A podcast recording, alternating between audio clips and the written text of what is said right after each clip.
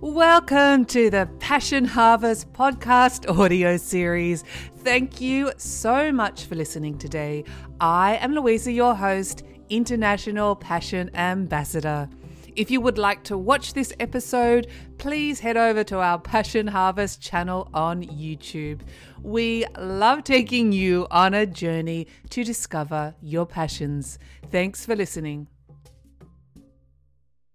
Hello, passionate listeners. Welcome to Passion Harvest. I am Louisa, your host, International Passion Ambassador. Thank you so much for joining us wherever you are in the world. I'm so excited about my guest today, Jacob Cooper.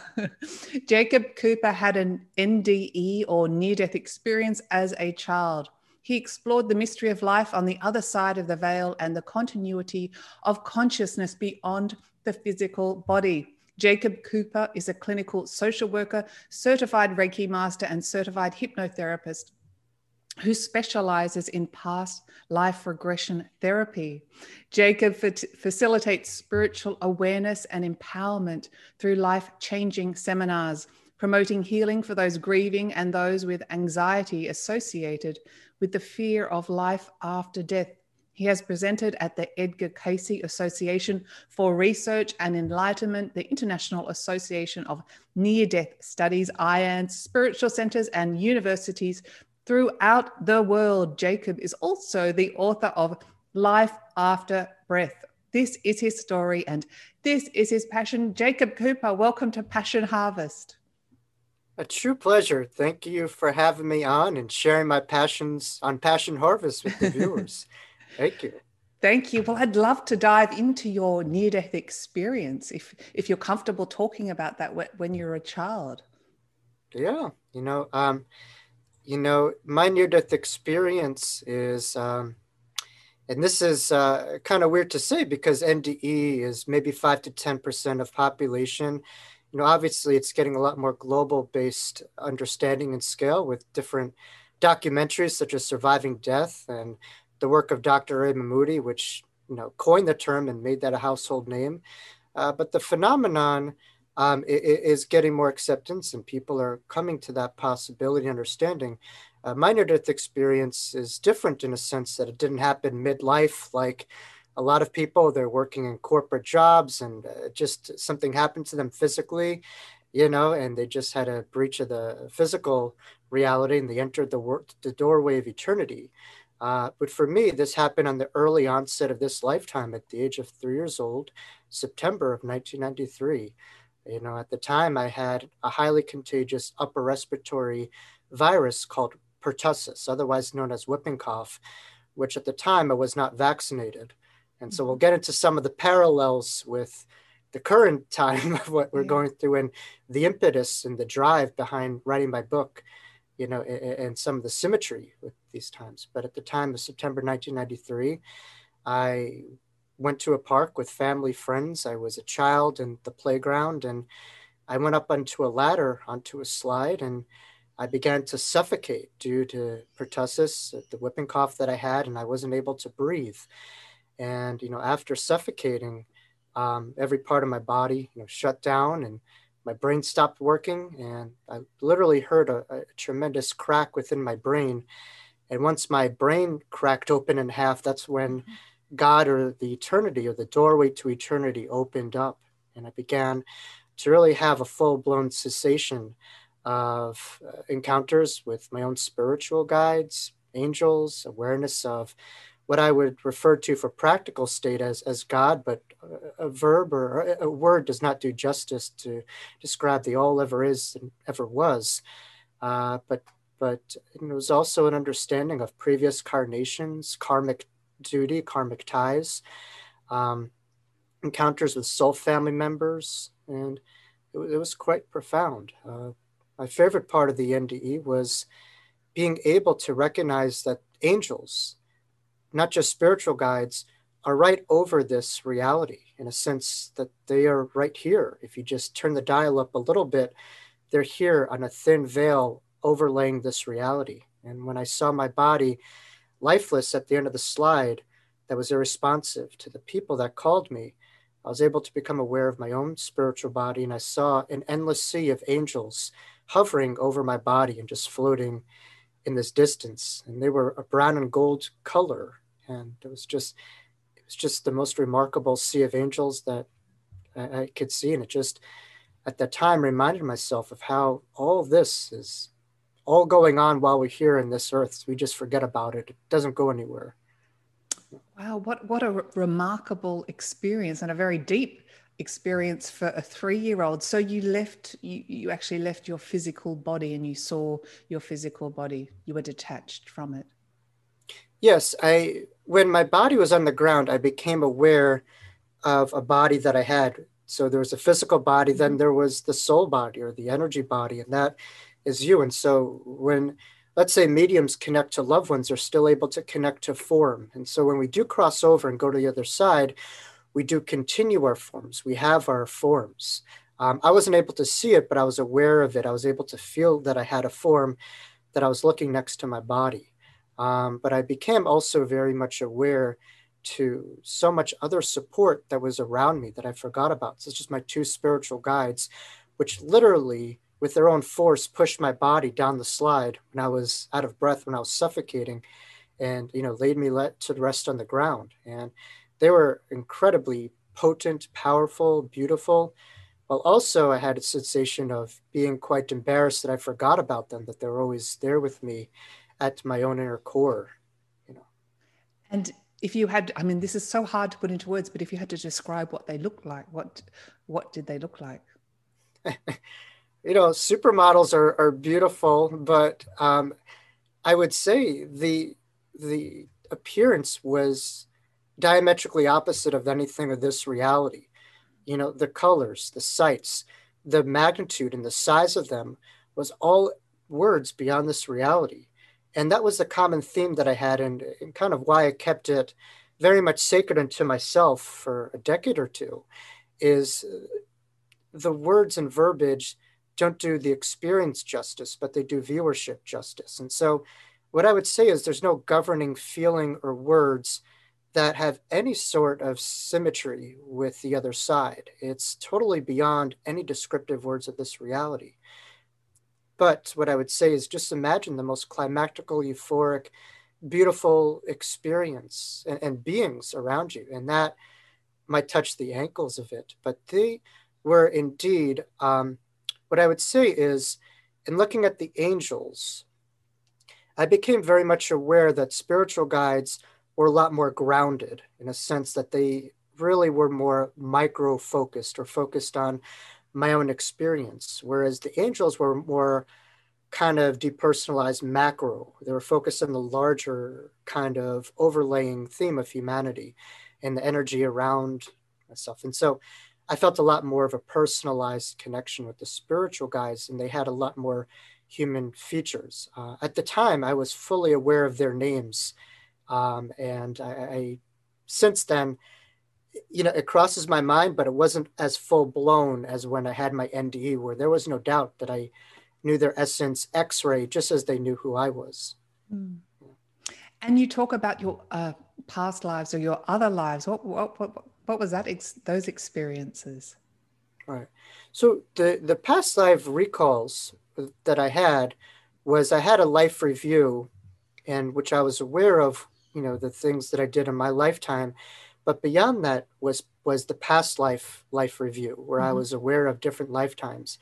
Uh, within my past life review there was an overlay energy of this earth and kind of like a, another dimension of it it's kind of like if you almost kind of like a parallel higher universe of this reality. And so when I was viewing my different carnations, I was able to span the globe and have other different countries and time frames. And I was literally flying around the globe with different lifetimes that I've lived. And I was just kind of bouncing around like a ping pong ball with different lifetimes that I lived. And, you know, at the time, it, it was very touching. But not all lifetimes are the same in regards to this lifetime. I do believe we are totality of every lifetime we live, but some, you know, carnations have more themes and, and symmetry with this particular lifetime. And that last lifetime was a lifetime in which I took my own life and I was I was a teacher and I just kind of had my own demise and my back was against the wall and I saw no hope past the darkness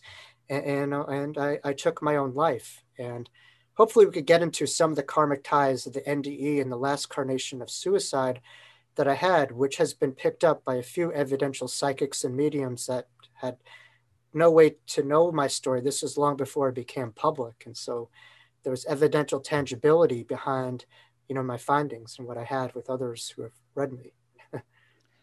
so you talk about the karmic bonds or the karmic ties with suicide. I'd love to, I'd love to um, hear your views on that.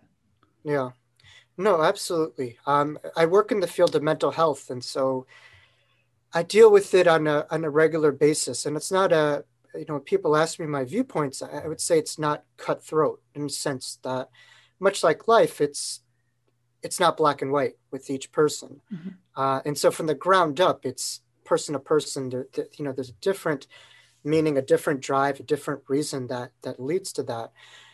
What I would say is, and when I when I do past life regressions, I, I do believe that yes, the source is a school, but I don't think it's a school that we have to learn anything that we don't know. I think it, in a way, it's a school to really embody and remember what's inside of ourselves and to entrust that what's inside of us is far greater than the challenges that lie in front of us.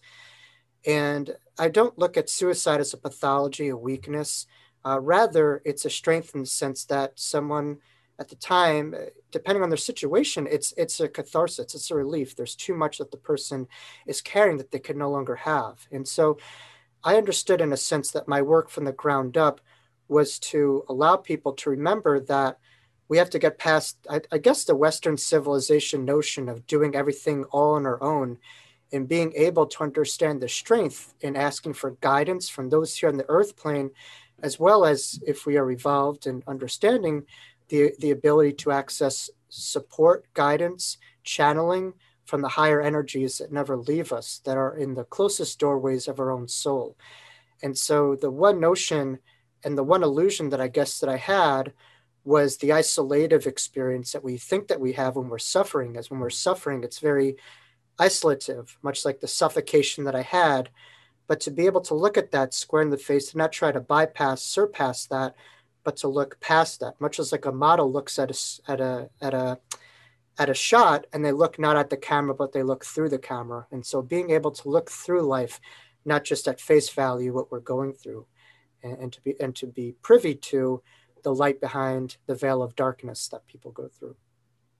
That's an excellent point. So I mean, there is no typical near death experience, but you didn't have the typical near death experience going up through the tunnel of light and meeting angels. It was all on this plane, as you talk about, but a, a different realm. No, I, you know, I apologize for not clarifying. The, the tunnel was certainly, you know, and I'm sorry for not detailing that, something that I experienced, as well as the intensified euphoria of experiencing the, the greater domain of, of God or what I like to know is the palace of God that was literally the most highest possible point that I experienced. But you know, people ask me to pinpoint the other side. Where is it? Um, mm. Is it? And so what I would say is, it is here, but it's also infinite miles away. And so people try to finite the infinite, and they try to have measurable, intangible, the intangible. And so what I would say is if you have a, the afterlife that's a million miles away, but it's not overlaying this reality, then that's a limited afterlife. And so the afterlife is is is above this reality and far beyond and greater. It's infinite in its dimensions. But I was able to have an infinite sensation of vibrating past this reality at an infinite height and degree where there was no limitation with how high and how far I could soar within the infinite light. And so, what I would say is these experiences were, yes, happening, you know, overlaying this reality, but I was also able to soar far past this earth reality, you know, into um, multi dimensions. What I would also say is that I don't have a monopolization or full totality from that one NDE of the other side, nor does I think anyone. I think in a way, it told me that that experience with the other side was just a, a beginning of understanding, of integration of it. But to say that I had the full totality of experience in my NDE, would make the afterlife quite boring. Um, you know, I, I, I try to look at life as the observer, where there's always new things to find and explore. Yes, well, you had you had the near death experience based on your consciousness as well. So, and what I guess what you needed to know at the time and to take you through this life. I I am the same belief. You know, sometimes we think heaven or the multidimensional realm is some far off realm, but in fact, it is right here, right now. It's just a matter of tapping into that vibratory state. Oh yes, you know it's I people say we're here to create heaven on earth. I say I would one up that. We are literally heaven on earth. If you think about it, that's where we come from. And we, for whatever reason, came to this earth reality. I would say the majority of it is we we like our opposites in a way. In a way we want to embody and integrate that to a place of the opposite, where there is forgetfulness, where there is a sense of amnesia, where there is a sense of blindness, and the beauty of remembering that, the beauty of integrating that, and the beauty of spreading that dimension into this physical reality is, is a lot of spiritual seekers' souls strive. Well, that takes me to the veil. I mean, as we come into this physical incarnation, why, in your opinion, the veil? Why, why do we forget? That's a wonderful question. I I think about that a lot myself. Why isn't everything? I think too much myself. I think I'm, I think I think all the time now. Sorry, please yeah. go on. Yeah, you know, uh, the brain is a big the the brain and mind is a big responsibility. But um, if we're in it too much, we could drive ourselves crazy. In a sense that the left brain is finite, and these are infinite principles. And so, to look and understand that, we need to use deeper under deeper vantage points of our being to feel, hear, sound, s- see, and understand those points. But what I would say is, um, you know, that's in a way what separates this reality is the fact that we do have forgetfulness, the fact that we don't remember this. And so that leads to a lot of potential growth and expansion um, if we are able to integrate and remember it. Some people, for whatever reason, you know, drink more from the waters of amnesia, some less, you know, but at the end of the day, um, you know, this is a earth reality. And I don't think we're here to learn, but we're here to re- remember. And I also think that there's great value of the journey, that people think of the journey as one straight trajectory of just truth, you know, but, but truth, when we forget, we are open up to a potential greater truth than the ones that we held. And so it's a nonlinear trajectory of expansion and evolution that we have through the process of loss, pain, suffering, you know, through darkness. And sometimes understanding that to thrive, we need to have a deeper gear to get through the tumultuous seasons that we might be in. You know, and that's the testament of faith and being able to see past the forgetfulness and the darkness and the veil. And there's a lot of growth that happens from integrating that in the human body and remembering that. Yes, yes. Uh, drinking from the waters of amnesia. That's that's a fabulous sentence. I, w- I wish that was my statement. That's actually a philosophical statement. I believe that was Plato or Socrates. I forget. Oh, uh, it's if you wonderful. do listen, if you do listen to Dr. Raymond Moody, um, he's got a PhD in philosophy, and he he's on the front cover of my book. Coined the term NDE, but he breaks down the NDE through the different lenses of different philosophers. See, a lot of people think that near death experience is something that Raymond uh, discovered, but he coined the term. But but the, the the phenomenon of losing control of the body and entering another reality has been here for centuries. That's nothing new. Uh, but I do think it's a lot more common as science, medical advancements are allowing that incubate, incubational period between life and death and more people are being able to be empowered to take ownership of as, as more people are coming out of the woodwork so we won't be ostracized for it as as to as today you know yes um, dr moody has been on the show it was such a delight to interview him wow yeah why do you why do you think some people have varying degrees of amnesia as you hmm. call it you know that's a wonderful question. I mean, you're asking hit after hit after hit, man. Oh, really? You, you might as well be you might as well be in the Supremes or Earth, Wind and Fire or, or, or, a nice band. You know, you, you got you got a lot of good hits here. I, I would say, um, when people ask me what's the most important element of spirituality or, or of expansiveness, I would say the most important part is being empowered. You know, and and why I say that is, um, you know, I think from an early age, we're very disempowered. We're physically reliant on our parents, and the world outside of us sees us as a blank canvas. And so many people internalize that blank canvas, internalize how other people perceive that, and they trust in people in this reality over the doorways of their own infinite truth. We're not taught that we are good enough. We're not taught to be the embodiment of ourselves. We're taught to be something, we have to learn something, we have to do something. And so there's a constant self evaluatory transactionalism that happens within our lifetime where we're constantly trying to, to do everything but be ourselves. Right. Mm. so I think truly people who are very connected are very empowered. And some would call that an old soul, some would call that beating to a different beat of a drum. But I think people who are empowered are able to really tune into themselves, their own frequency, so that they could um, allow that to come forward. And that takes a lot of, I'm Jewish, but the word is chutzpah or disrespect. It takes, it takes some, um, it takes some courage to defy parents, to defy what you've been handed to, what you've been programmed to. It takes a lot of inner strength to overcome that and to be resilient against that and to say that you know better than that from, from an early age. And so I think that's part of it. And, and other parts of it is there are old souls, there are new souls. I don't pretend to know why. I don't know why. Mm-hmm. Um, but not every medium is an old soul. Not every non medium is a young, you know, it depends. But I think some people, for whatever reason, are more in tuned with their own rhythm. And I think a lot of that has to do with empowerment and being able to understand the value of the inner world. Um, it's very easy to be a leaf in water, but far more rewarding to create our own current. You're coming up with some fabulous sentences that I'm going to have to quote. Um, just back to your NDE, did you choose to come back to your physical body?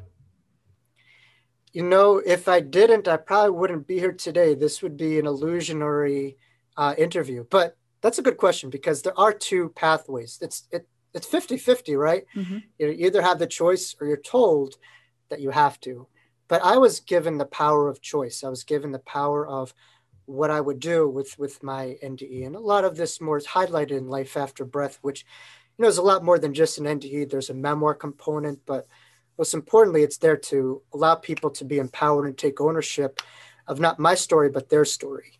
Not my afterlife, but their afterlife. But mm-hmm. I decided to stay, and the reason is, is I they asked me, my guides, my angels, you know, the higher consciousness really asked me what I would be doing, and I would say, well, if I do stay, what will come out of this lifetime? And within moments, I was shown flashing imagery of the life that I would live, and I saw myself speaking you know, in front of a group of people.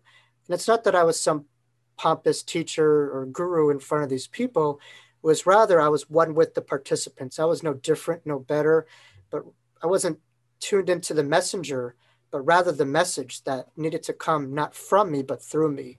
And so as beautiful and euphoric as the, the dimensions of light and dimensions of the other side that I experienced, there was nothing more rewarding and beautiful than bringing that into this. And so that was a unique window and opportunity that I knew from my near death experience that I was privy to, um, you know, that I was able to really integrate later in life. And I said, as beautiful as the hereafter, there's nothing more beautiful than bring the hereafter into the here now. And so that image, that that life path was why I decided to, to really stay. Um, and I think a lot of it was individual and collective. There was healing. There was transformation from obviously that last lifetime that I lived. Uh, not that that was needed, but rather it was a desire. Uh, there's a difference between a necessity and a desire. And I think the soul's nature has an urge or desire to create ripple effect, to evolve, to, you know, further elevate their own, its own essence, its own life, you know, you know, and that's what I decided to do well, you're embodying it and living it now, which is wonderful. And you didn't tell anyone about your experience for 20 years? around two around two decades, roughly okay. that time. You know, it was um, what I would say to survive. I needed to keep that to myself. Mm-hmm. You know, descriptive words did not do justice, and you know, I, I was more comfortable living in that reality, but I was more comfortable living in private, where I didn't speak on it. I was more comfortable with the reassurance that I had from those loved ones around me. See, there's a great danger, and when you're young and you had such an experience close to heart, and telling it to the wrong people. I would say be careful with your sacred soul, be careful with your sacred story. You wouldn't, you know, just give that to anyone. And so I think timing is everything, and being able to be empowered in it and being able to process it allowed me to really integrate it. But I think one of the biggest components that allowed empowerment and ownership of it was reading Betty Eadie's book called Embraced by the Light, which was metaphorically and literally a gift to me from a family friend. And so reading Betty's book gave me, for the first time, a universality of my near death experience that someone had it, which was a double edged sword. On one hand, it was cathartic to know that someone else had it. On the other hand, I was a little bit frustrated because I felt so special. I was like, this is the only thing that I had. No one else had this. And then uh, reading Betty's book, there was all these organizations, and I saw all these people talking about. It. I'm like, oh, not so special as I thought I would.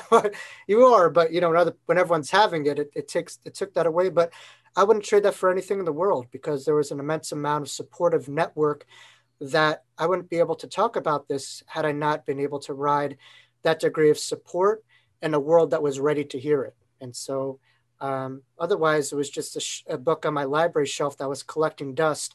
But the ultimate currency, the ultimate value was the ability to integrate this into this body. And words did not do justice to myself, but they allowed someone else to benefit from it, you know?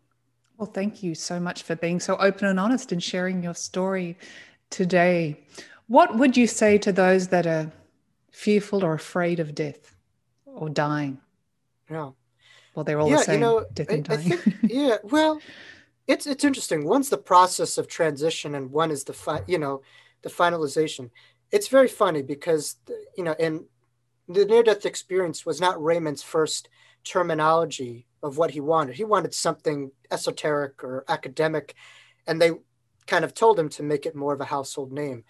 But the fact that near death experience has the word death, and I'm sure Dr. Moody would agree with this, is the ultimate opposite of a near death experience in a sense that it is, it is the total opposite of whatever we think death is. You know, and that's, I think, why he wrote the book Life After Life. He wanted to understand, you know, that it was just, you know, I think the death part was more the human experience, was being closed to this, you know, and, and the process of transitioning was a whole rebirth to a new profound understanding of reality you know and, and so um, i for my near-death experience and not to sugarcoat it suffocating was not fun. Suffocating was traumatic.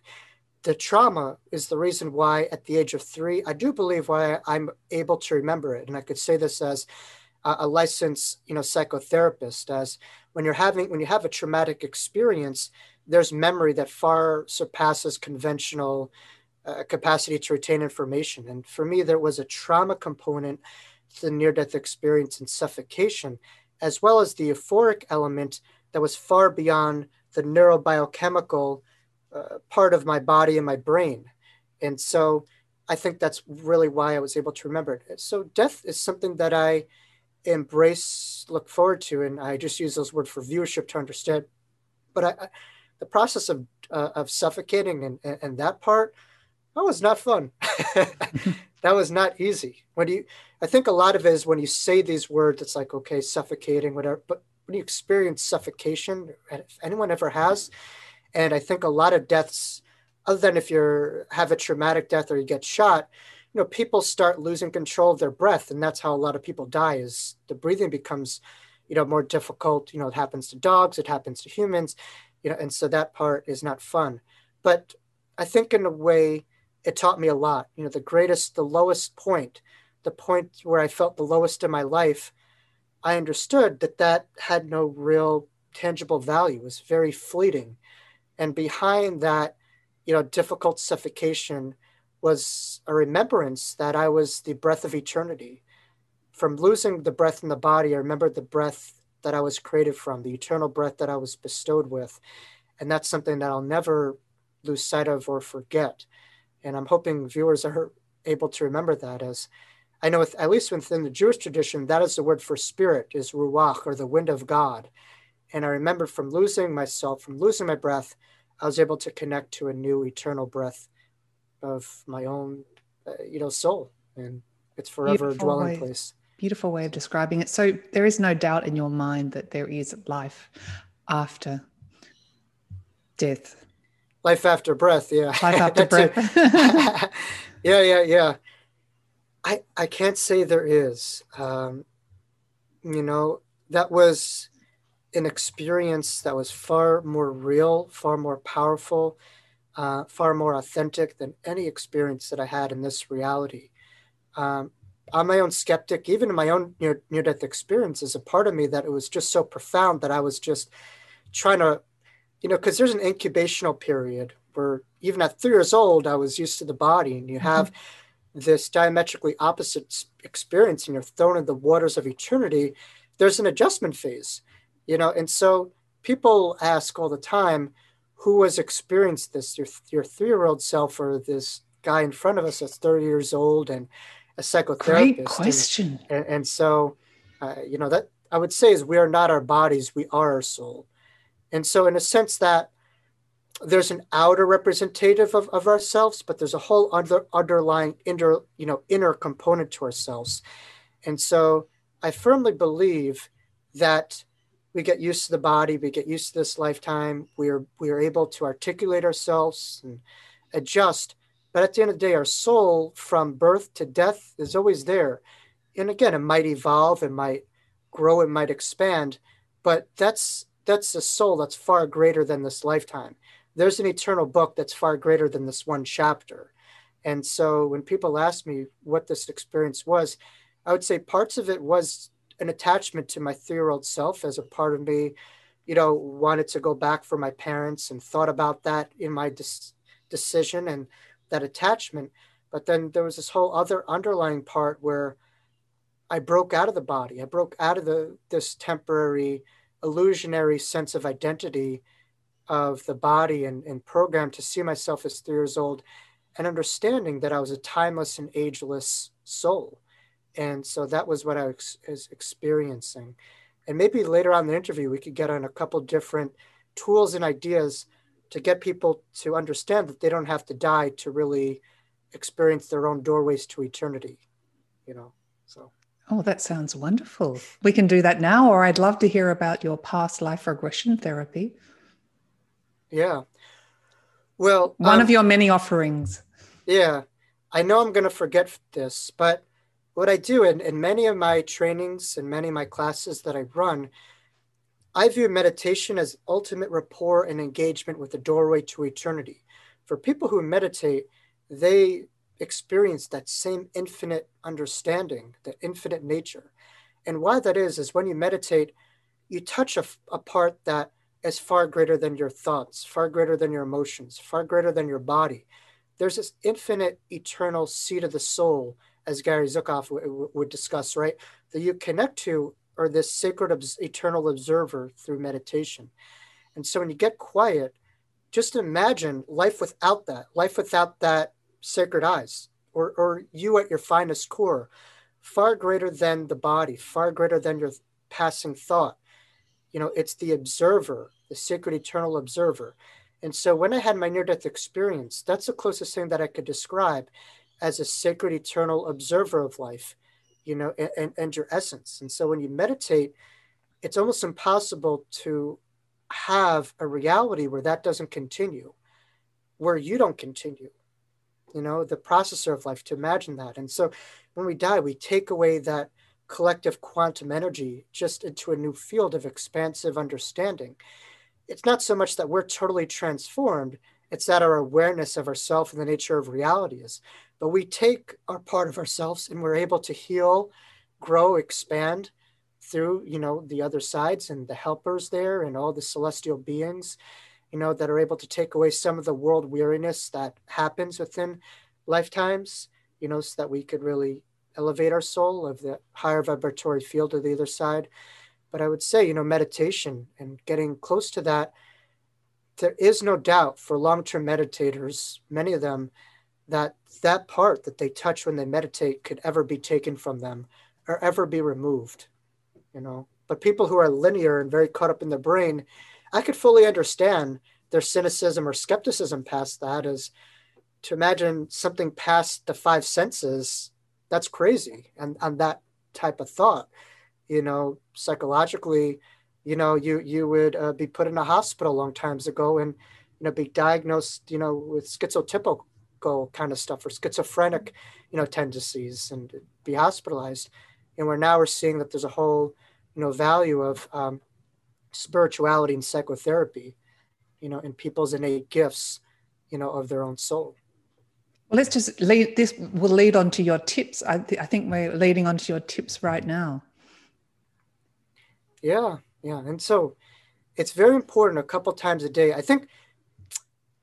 What is what happens is when we see ourselves as a physical body, that's really what we take most care of. We're so hyper vigilant with our cars, with our houses, with our 401ks and retirement. And we're very attached to that, mm-hmm. and all that is important, you know, because you know, if you bypass that, it's very hard to live, right? We need to, but when you connect to your soul and when you connect to that part of you, there's a drive. And that drive is to leave a world where there's a ripple effect far more than what you take. And so, you know, when we pass away, we're very focused on the egocentrism and taking.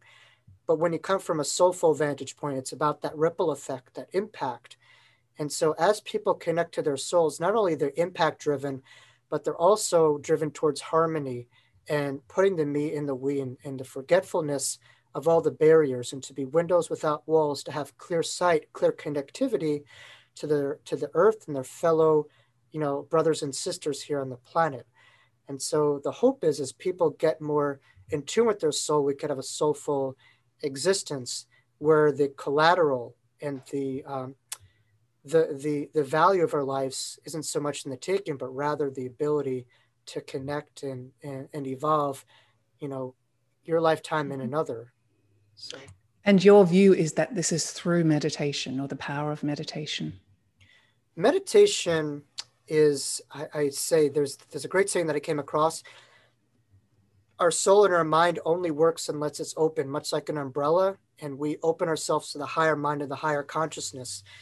And so meditation is a great way to really open ourselves up to that. It's also an ability to allow us to be flow ready.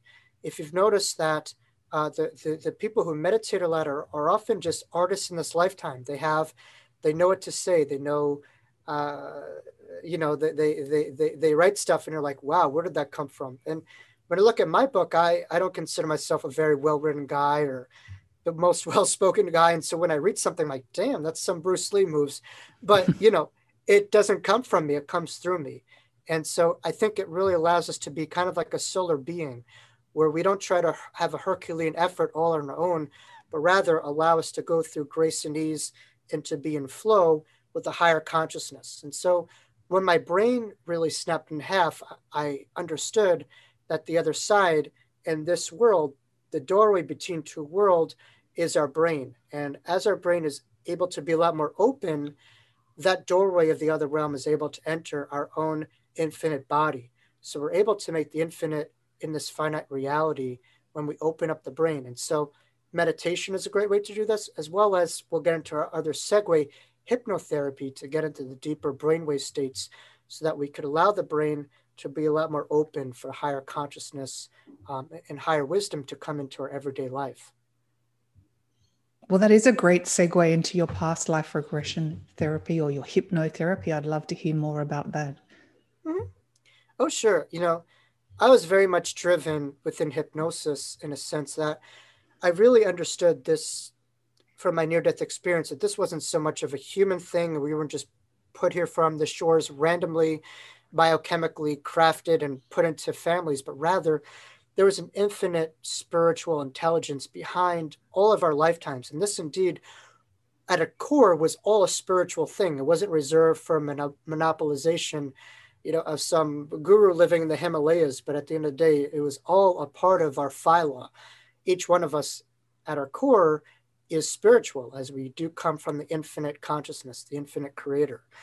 And so what happens is within each lifetime, as I said before, is an erosion of that understanding, an erosion of why we came here, an erosion of empowerment with many people, not all, right? It's not a one size fit all, but for a lot of us, there's a degree of forgetfulness and so, what I would say is ultimately why I decided past life regression was in a sense that having my near death experience as a child, I understood that all these truths were in our own backyard, that it was such a diametric difference than this reality where we had to muscle and work out to become something. And I understood that spiritual expansiveness is the process of reduction and removing a, a lot of stuff and so to find ourselves, it's losing all that stuff that we view as our possess- possessiveness, some might call the ego, or just this temporary construct of how we see our reality. And so past life regression is for people who are open to a different nature of reality, of how they see themselves and their own karmic ties. I do believe this, yes, is an earth school, but not an earth school to really remember anything, but rather, but rather to integrate and embody our everything and to really expand how we view and integrate ourselves into this in, into this finite reality and so i think a lot more people give more power to the education and the human part versus the eternal wisdom and education that could be found within our own backyard. And so i tried to really get into hypnotherapy you know certified in past life regression therapy to empower other people to understand that people could yes explore the greater lifetimes the greater gifts the greater karmic ties not just their life's purpose but their ultimate soul's purpose.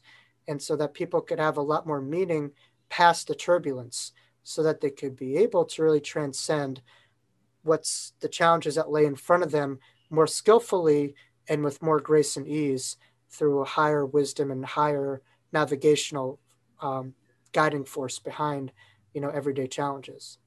Mm. well i'm sure it offers a lot of hope to people jacob congratulations on your book life after breath. Do you have it there to hold up? I do. Um, i also have it behind me but it's probably hard to see. But here is my book life after breath. And it's a book where i do believe great name by the way. Thank you thank you. Uh, i do believe anyone can find themselves within this book. It's it's a it's a unique spiritual journey. I wrote this book in a sense that I wanted to for people to not lose themselves and find me, but rather to um, find themselves within this book through reading my story and to be empowered. And so uh, th- there's a relatability to it. There's a universality behind it, and that universality is, you know, that we cannot die. That this book could trickle a part of the doorway to our own eternity and remembrance of our own eternity and remembrance of all that is around us that sometimes we've lost sight of. And, you know, it's my hope that during these times that people could have a new breath when I do f- believe that the whole world has gone through a near death experience in a sense that we lost the world that we lived in. But there's great beauty in that. There's great value in a sense that we could use a different gear that we wouldn't have done before in our own comforts through this shakeup period of consciousness that we're all collectively in our own unique ways going through.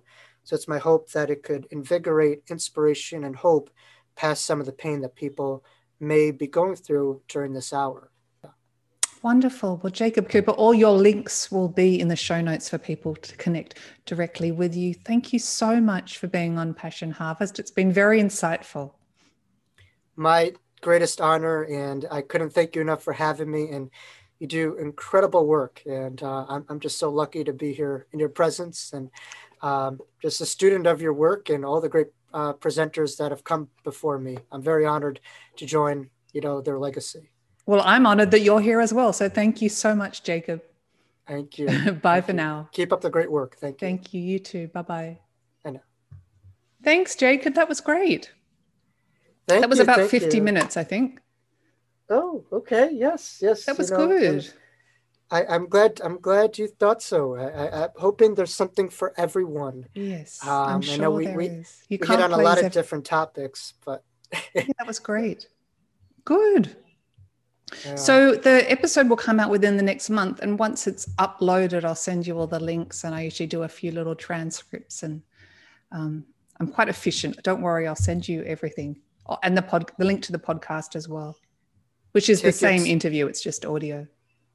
Take your time, take it easy, no rushes. And I look forward to promoting you. You know, when I shared on mm-hmm. my pages and getting my followers to, to view your page and Great. supporting you in any way that I can. So thank you so much. You keep being such a wonderful light in the world. I'll do, I'll do my best to make you proud. Thanks, Jacob. Thank Have you. a good evening. You too. Bye. God bless. Take it easy. Bye bye. That is the end of our passionate episode. Thank you so much for listening. And please subscribe, leave a review, tell your friends, and spread the passion. As always, every day may you be more and more passionate.